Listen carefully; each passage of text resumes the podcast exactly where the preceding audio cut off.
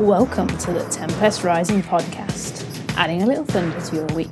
I'm your host Celeste, creator of Project Tempest, bringing you this free training to help you optimize your week and own the storm. Today's topic the time matrix.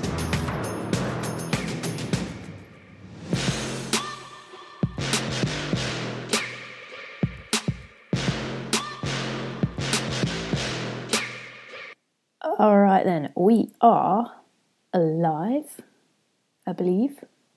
If you are here, drop in, let me know you're here, hit the like button, all that jazz. So, this is episode 47, I believe. Um, so, I've had a few people asking me about time management and prioritizing, all that kind of stuff because we live in an extraordinarily fast world, and I know for many people it can feel like we never really get on top of everything. There's always a to do list, there's always something else to do, and it just gets to the point where it feels like it's never ending. Um, and these things can get in the way of you either doing the things that you want to do or doing things that benefit you. So, I talk quite often about setting intentions, getting clear on what you want, and then assigning actions based around that. But I know it's a lot easier said than done. So, I want to spend a bit of time this week giving you some things that you can use to help with your own time management, your own planning, your own prioritizing, all that kind of stuff. So, yesterday morning in the Limitless group, um, I dropped a video around identifying time leaks. And then on Thursday, I'm going to go live here and show you how I personally manage my own time and the tools that I use. But today we're going to touch on something called the time matrix. And it sort of ties in with the idea of intentions and becoming very consciously aware of how you're using your time and where your time is actually going. So, the time matrix is something I learnt about from a guy called Stephen R. Covey, and he has a book um, which I would highly recommend you read. It's called The Seven Habits of Highly Effective People.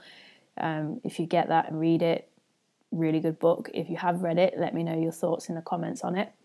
Um, but what he basically describes is a quadrant, and at any one time we're operating within one of those four quadrants.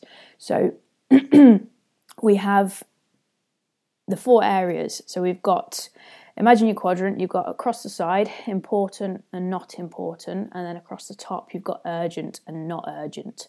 So these obviously merge. So we'll have tasks that are urgent but important. So things that are really, really critical, emergency things, last minute, all that kind of stuff.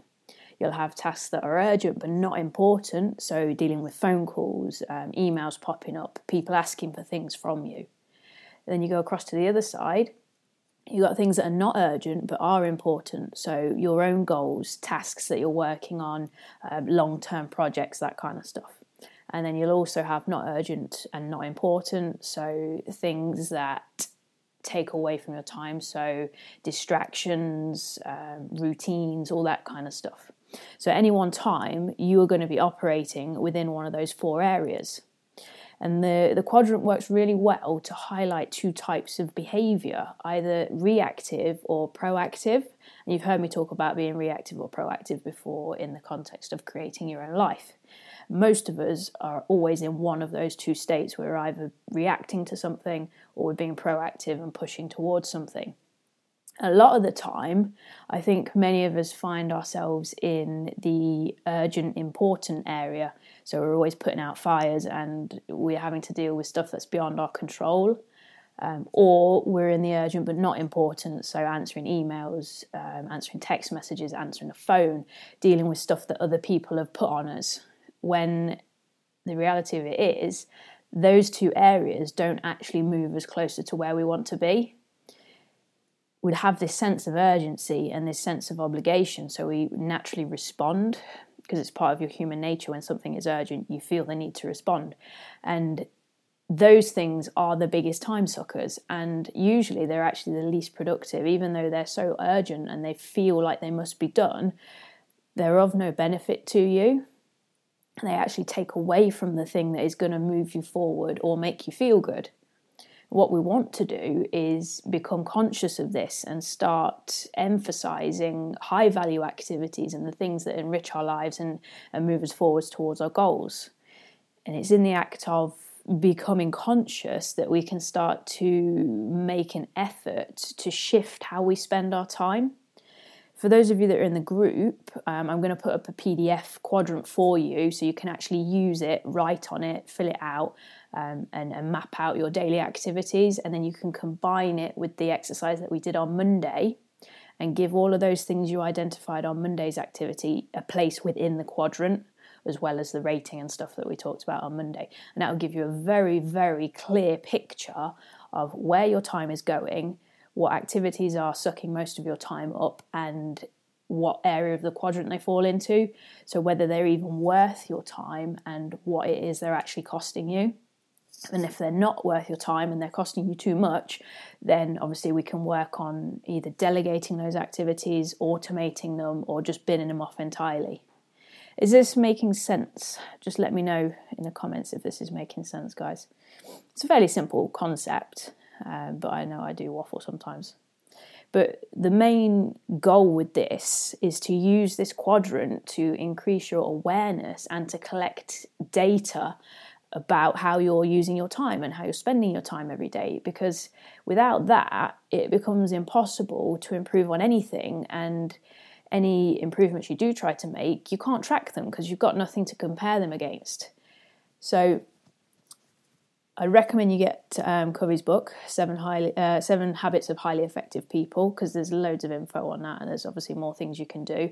And anyone that wants a PDF of this quadrant so that they can combine it with Monday's activities, just um, drop me a comment, let me know that you want in, and then I'll send you a link to the group. And you can also make use of the Monday activity so you'll get a real clear picture of what's going on with the time in your life.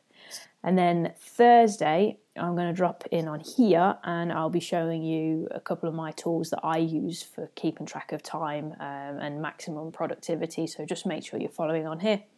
But that's it for today. Just short and sweet overview of the time matrix and just to emphasize the importance of those different states the proactive state, the reactive state, and taking some time to identify which one you're in where all of your time is going. So, drop in the comments. Let me know if you want a PDF and you want to see what we did on Monday, just to really you know, take this to the next level. And then I'll see you all on Thursday for some productivity tools and hacks. Have a wonderful day, you lot.